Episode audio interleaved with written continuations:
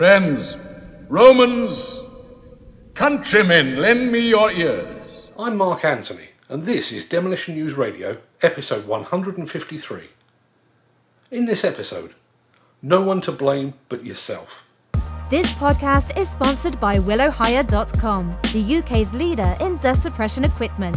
Kick the dust into touch with our new, bigger and better all in one dust suppression units for hire. Call Willow on 01582 840045. You would have thought that the very real threat of the UK being cast adrift from its European neighbours post Brexit would have proved the ultimate cure for voter apathy. That the apparent stockpiling of vital pharmaceuticals ahead of the 29th of March 2019 might have served as a timely reminder of what democratic disengagement and disinterest looks like. But you'd be wrong, apparently.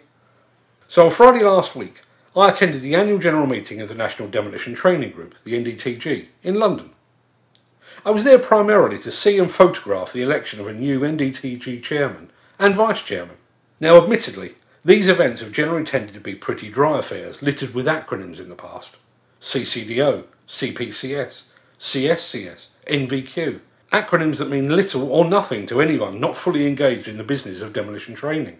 But this latest AGM comes at a time when demolition training finds itself at a crossroads. The Construction Industry Training Board, CITB, another acronym, has sold off the family silver, possibly before the government seized that family silver from them, in a fit of pique over the CITB's ongoing failure to avert an industry wide skills shortage. The competence card scheme with which the industry is now all too familiar is very much back in the mixer. Who knows where those cards may fall?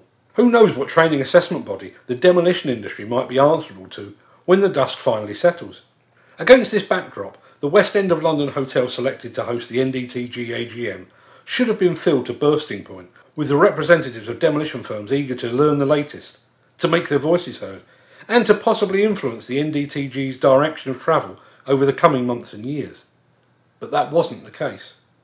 If you're a demolition equipment owner, operator, or enthusiast, then there's only one place to be in July next year. The fourth Demo Expo will take place at the Hertfordshire Showground from the 4th till the 6th of July. And it promises to be the biggest Demo Expo yet. So put those dates in your diary and join us at the Hertfordshire Showground for Demo Expo 2019. It's going to be epic.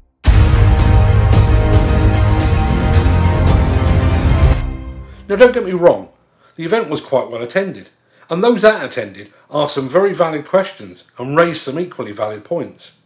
But, and I'm doing this off the top of my head, so please forgive me if I missed you. Looking around the room, I saw representatives of Anglian Demolition, AR Demolition, Armac, Cawarden, Downwell, Erith, Keynes, Keltbray, Lawson, McWilliam, and Valori. Now, even allowing for the fact that I don't know everyone, that my memory is terrible, and that I didn't get to meet everyone in the room, that's just 11 companies. And it's notable that, unless I'm very much mistaken, all of them are members of the National Federation of Demolition Contractors. Now, for argument's sake, let's say I missed at least half, and there were maybe 20 or more demolition companies represented in the room. That's still less than 5% of all the UK's demolition companies listed in the latest demolition directory. And I fear even that's being generous. Yet the subjects being discussed within the room could, and ultimately will, impact upon the entire industry. Not on 5% or 25%, but on everyone. Let's be clear, this is not the fault of the NDTG. The event was advertised and marketed widely enough, and it took place in London, the city with the greatest density of demolition contractors in the whole of the UK. Now, I understand that we all lead busy lives. I realise that if you're a demolition contractor based in Aberdeen or Exeter, Bloomsbury Square is about as accessible as the moon. I recognise that the subject of demolition training can often be about as interesting as watching paint dry. But regardless, training is a legal and contractual requirement, one that has a direct and significant impact on your bottom line. So, what if the NDTG board had agreed to double the cost of all competence cards effective last Friday?